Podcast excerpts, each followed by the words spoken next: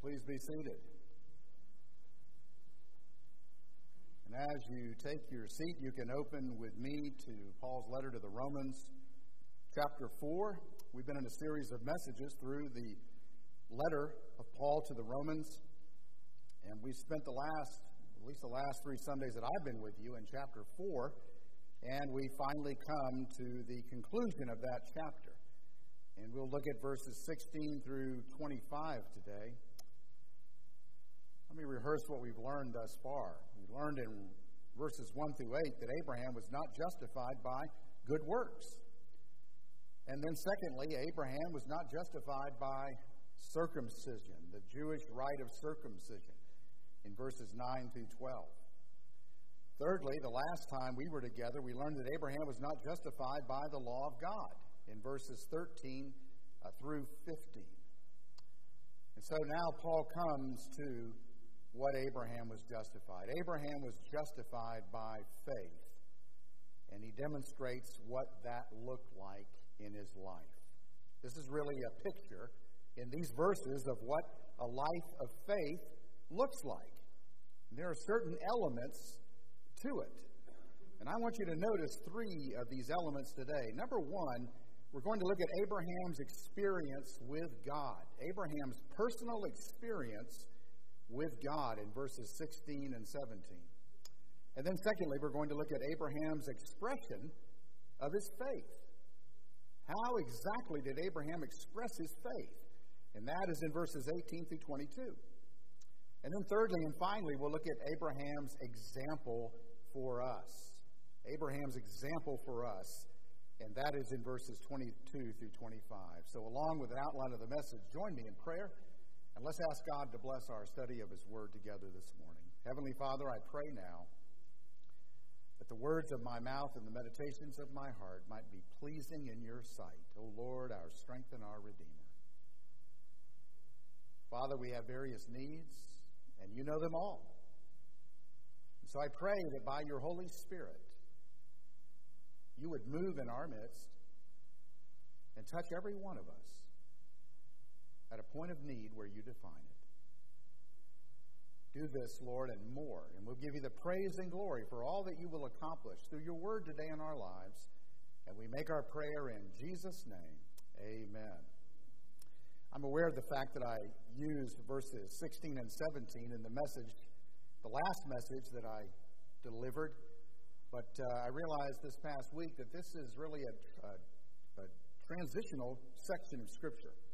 It's a transition from all that Paul has been saying as he moves in the direction of showing us Abraham and his example of faith. But first of all, I want you to notice a key element here in verses 16 and 17, and that is Abraham's experience with God. Abraham's experience with God. The scriptures are clear of the fact that Abraham knew his God. He knew his God.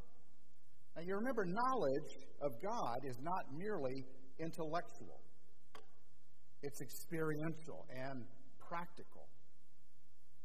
Unlike the Greeks, the Hebrews taught that true knowledge involved the whole person the mind, the emotions, and the will. See, the Greeks thought if you just know something, that's all there is to it.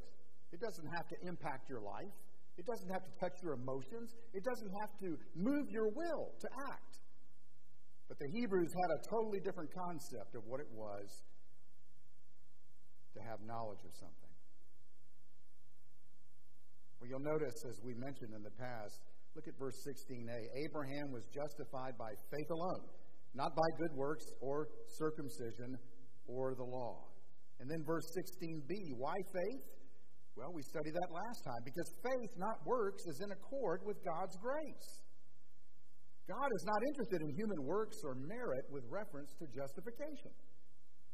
No, it's only by his sovereign grace and condescension that anyone will be justified before him. It has to be by grace. Because grace acknowledges God's holiness and the fact that none of us could ever reach the standard that he asked for. We have to be saved by grace. In verse 16 see, the latter part of it, the grace of God is demonstrated by Abraham's faith in God. And this faith leads to salvation of all. That is, Jews and Gentiles who follow in Abraham's footsteps of belief by faith. Now, all of this finds its foundation in Abraham's actual experience with this one true and living God. And this is what Paul is getting to in verse 17. Abraham's encounter with God is the God of resurrection and creation. In fact, Paul says, look at the wording he says here. There's a parenthetical phrase that kind of separates it, but he would say, Abraham is the father of us all at the end of verse 16. If you skip the parenthetical phrase and move right on, it says, In the presence of him whom he believed, even God, who gives life for the dead and calls into being that which does not exist. Abraham stood in the very presence of God. And not just any God, but the God, the true God and living God, who alone gives life to the dead and calls into being that which does not exist. You see, authentic saving faith involves, first and foremost, a true knowledge of God, a true experience with Him based on His Word. We would never know anything about God unless He Himself reveals it to us. And this is precisely what the Lord did with reference to Abraham. If you go back to chapter 12 of Genesis, you see God appear to Abraham, and he just said, Leave your household, leave everything, and come and follow me. Come with me to a land that I will show you. Sounds somewhat like the words of the Lord Jesus. Lose your life. Come and follow me. And you do it by faith. And if you read Genesis chapter 12, it's really beautiful. Abraham walks a bit, and then he builds an altar and he worships. And then he goes a little further and he builds an altar and he worships. And we have this picture of the means of God's grace in the life of a man of faith. Because his knowledge of God is not merely intellectual, it's not just book knowledge. He has stood in the presence of the living God. And, brothers and sisters, that's exactly what the Lord would have for us. That we would know the living God, that we would thirst for the living God, that we would have the experience of Him showing us our sin and showing us His love and opening our hearts and minds to our need for Him, not just for salvation, not just to be justified, but on an everyday basis. God revealed himself to Abram and told him to leave everything behind and follow him. And Abraham obeyed and he worshiped the Lord every step of the way. And I want to challenge myself and I want to challenge you that Abraham's experience with the true and living God should be our experience, regardless of our circumstances this morning. That we would truly believe that the Lord is in our lives, that He has saved us and brought us to a place where now we are children of God, that we have been justified in His sight. And that is a permanent condition. And no one can ever reverse it. And that the living Christ will always be with us, no matter what we face in life, He will be present. Abraham's experience should be our experience with the living God. Well, notice, secondly, with me quickly, Abraham's expression of faith. It begins in verse 18 and goes through verse 22. And there are three elements to this. First of all, Abraham believed God's word. Look at verse 18. In hope, against hope, he believed, so that he might become the father of many nations, according to that which had been spoken to him. So shall your descendants be. Now, another way of saying this is Abraham's hope was based on God's word. You know, Hebrews 11:1, which we read this morning, says faith is the assurance of things hoped for, the evidence of things or the conviction of things not seen. And so Abraham has said here, in hope, against hope, he believed. Or as the New Revised Standard Version puts it, hoping against hope, he believed. Why does he put it this way? Well, it's against all hope, that is to say, hope based on ordinary human possibilities.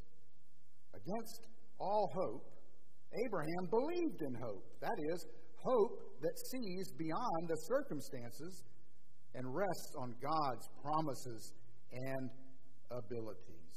You know, hope is a tricky word. It all depends on the object of hope.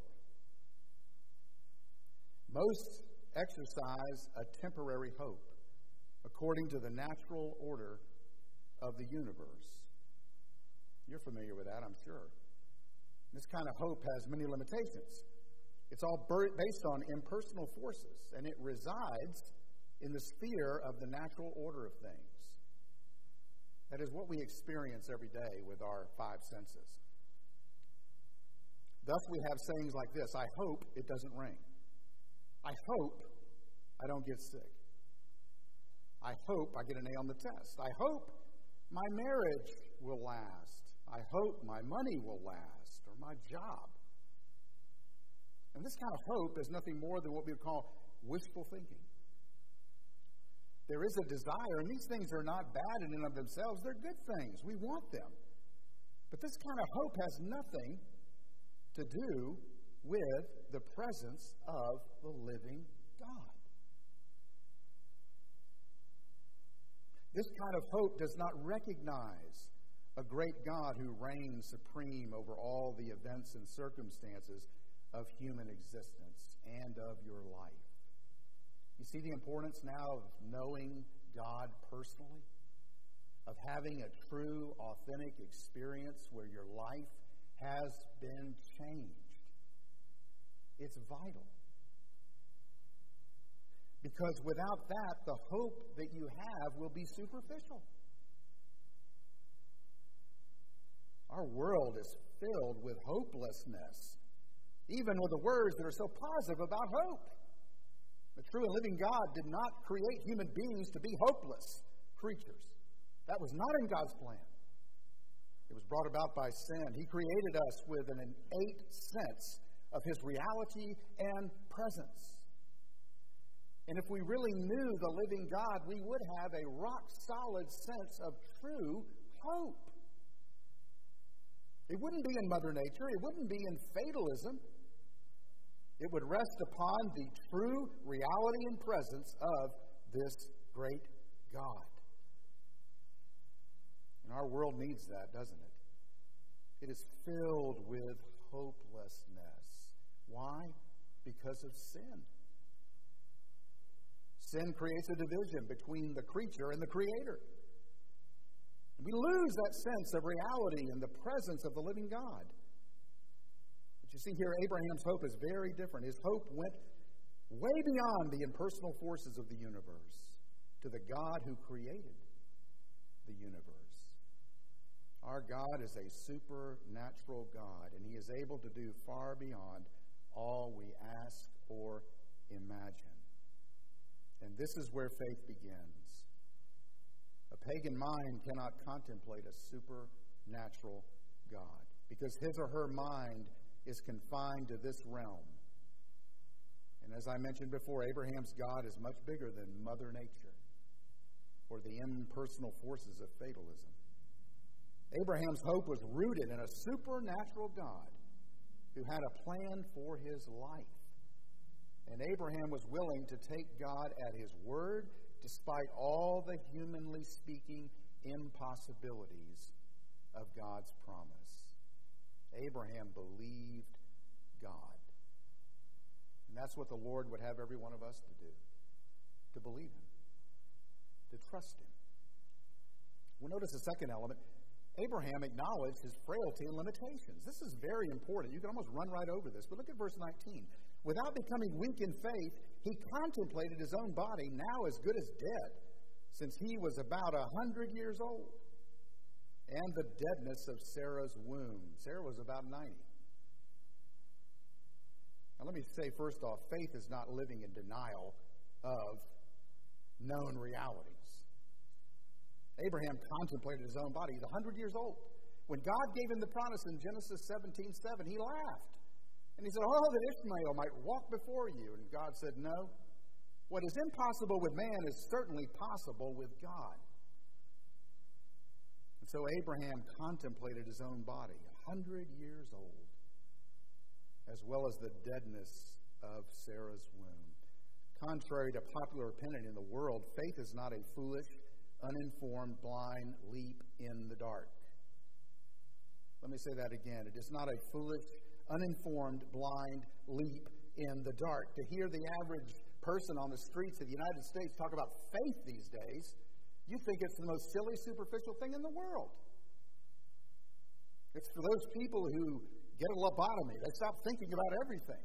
They live in some la la land as they practice their so called faith. No, that's not at all what it is. Faith is not a foolish, uninformed, blind leap into the dark. In fact, that's the very thing that Satan propagates. Think back in Matthew 4, the temptation of Jesus. Satan came to Jesus and said, Turn these stones into bread. And of course, our Lord responded by saying, No, man does not live by bread alone, but by every word from the mouth of God. And the statement behind the statement would be this No, faith is not treating God as some bellboy to satisfy my earthly appetites and desires. Faith is much more than that. Satan took him to the temple. He said, Leap off the pinnacle of the temple. Everybody will proclaim you Lord. There'll be no, no cross, no pain, no rejection. And Jesus said, Don't put God to the test. And he was saying, in essence, no, faith is not presuming upon God by ignoring natural laws of his creation. That's not faith. Just so I can impress others and make a name for myself. You see, this is a blind leap of faith. That's what Satan wanted Jesus to do. Then he said, I'll give you all the kings of the world. And Jesus said, No, worship and serve the Lord thy God only. He was saying the object of faith is obedience to the Father's will and word. I am not going to be sidetracked by this lie because this is not what faith is. No, faith involves three things knowledge, assent, belief, and trust. I listen to God by reading His Word. I look at the evidence of sacred Scripture. I look at the historical evidence of Jesus Christ of Nazareth and all that He did and all that He taught and His supreme work on the cross. I look at that evidence and then, secondly, I'm willing to embrace it. I may not have all my answers to all my questions, but I'm willing to embrace it and take God at His word.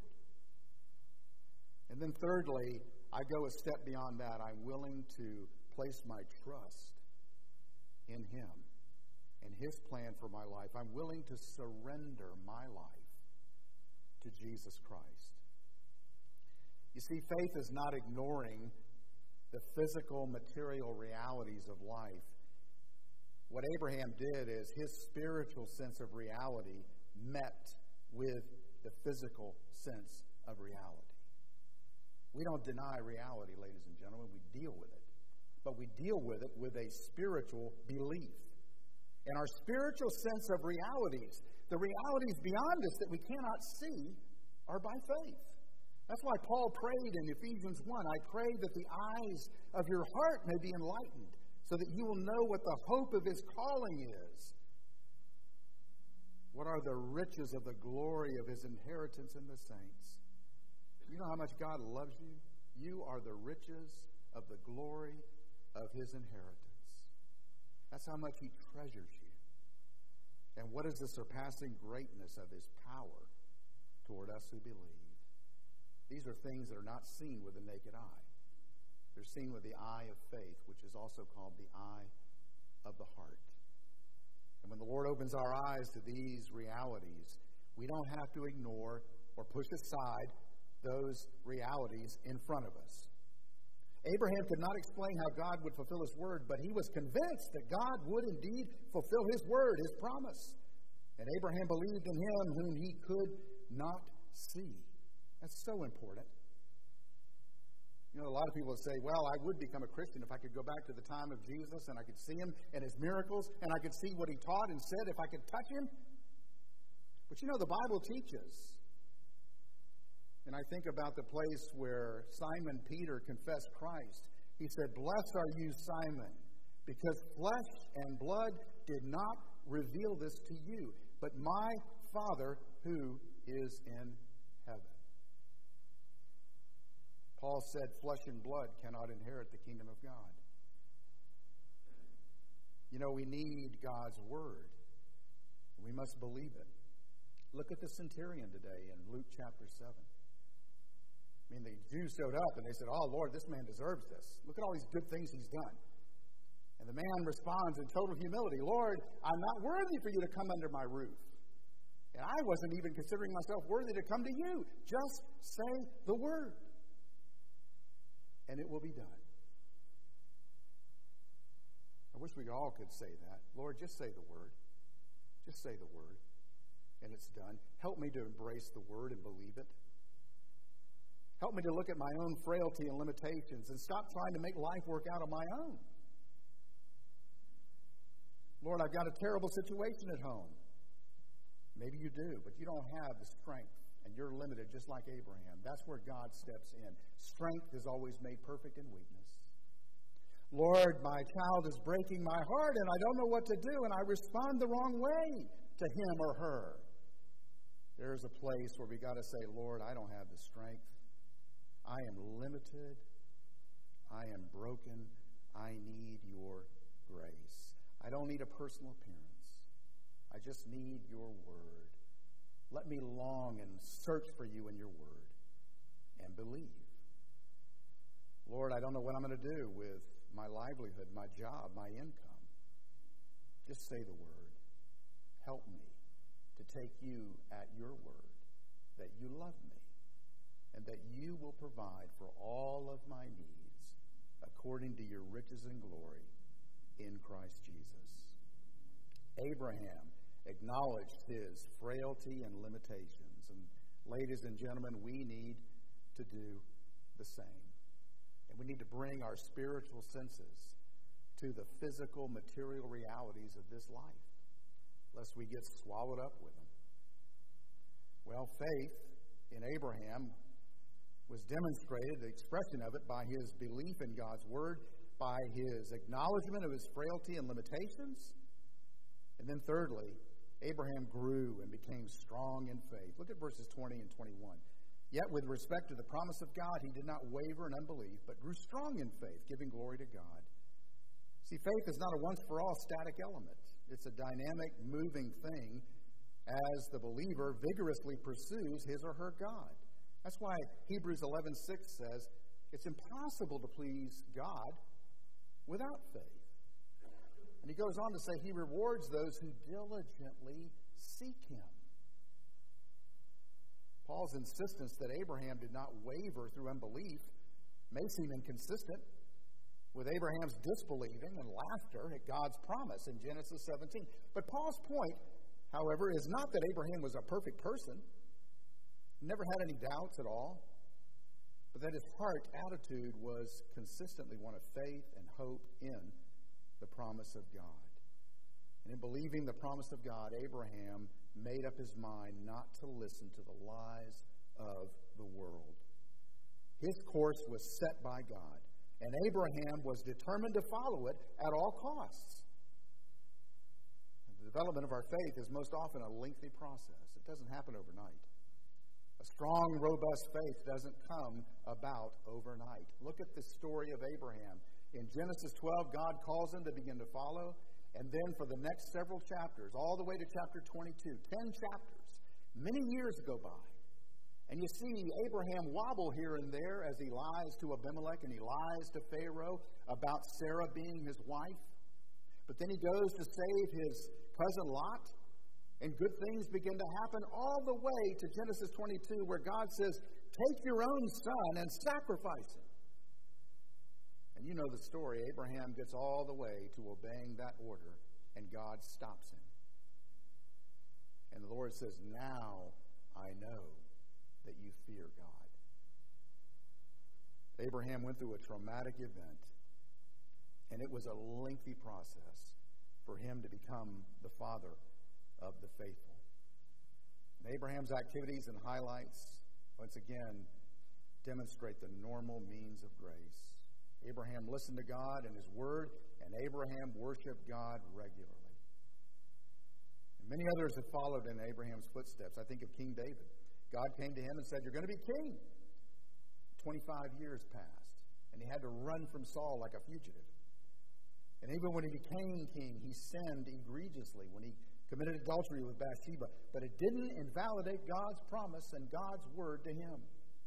Because it is by grace that one is saved, not through works. I think about Daniel, who was put away in a foreign country in exile, and he had to face the lion's den for his faith. And there was no guarantee of escape. But just like Shadrach and Meshach and Abednego, they said, We will not turn on our God, no matter what happens. Nehemiah, called to rebuild the wall in the city, had every kind of opposition you could possibly imagine, and it served to develop his faith. Abraham grew in his faith. I love 1 John 2, you know, where he says, I write to you little children, I write to you young men. You know what he says about fathers? I write to you, fathers, because you have known him who is from the beginning. The further you go walking with Christ, the more you see him in your life and you see yourself dying to sin and living to righteousness, the more you start walking with him blindly because you know and you trust that He knows what's best. Well, Abraham's experience with God, Abraham's expression of faith. Finally, look at Abraham's example for us. In verses 22 through 24, Paul rounds off his exposition of Abraham's faith by citing again his text, his key text, Genesis 15 6. It was credited to him as righteousness. And he makes it clear that this verse and its meaning have direct application to Christians. Because, like Abraham, we too believe in the God who gives life to the dead. Specifically, the God who raised Jesus our Lord from the dead. And like Abraham, we too believe in a God who created all things. And we know, according to the Gospel of John, that Jesus Christ was the very agent of all of God's creation. The Gospel of Jesus Christ is the fulfillment of all the promises of God. And this great blessing is available to all who believe. That is, all who are willing to humble themselves and say, I want to trust in Jesus. I really want him to come into my life. I really want to bow the knee and I want to submit my life to him. And I want him to change me. Verse 25 describes the work of Jesus, the Lord, in two parallel statements. The first statement alludes to Isaiah 53:12, where the servant of the Lord is said to have been handed over because of their sins. Jesus was handed over to death because it was necessary to provide for our sin problem. He had to make atonement. He had to make propitiation to satisfy the wrath of Almighty God. But in the second line, it says, Jesus was raised from the dead for the purpose of providing for our justification. You know, Paul usually connects our justification with Christ's death. And this verse is rather unusual. It shows that Christ's resurrection adds a note of finality to our justification. Christ lived and died and he rose again. He accomplished that justification for us. But his very resurrection as if it seals it saying, You are justified once for all. You can never be more justified than you are right now if you've trusted in Christ. And that's some of the hardest things for us to choke down that God loves us that much and that we cannot, must not, look to ourselves and depend on anything that we do to save us. Abraham's example for us we ought to follow in his footsteps. If you've never embraced Jesus Christ by faith, I pray the Holy Spirit would open your heart today and that he would invade your heart and draw you to himself. Let's pray together. Father, we thank you for this wonderful example of faith, saving faith. And we pray, Lord, that it would be true and real in all of our lives. Lord, I pray for one or more today that have never known you by faith that, Lord, they would look at their own frailty and sinfulness and they would see a need for a Savior. And they would reach out to you, Lord Jesus, and find life. Lord, do all these things and more. We'll give you the praise and glory for what you will do. And we make our prayer in Jesus' name. Amen.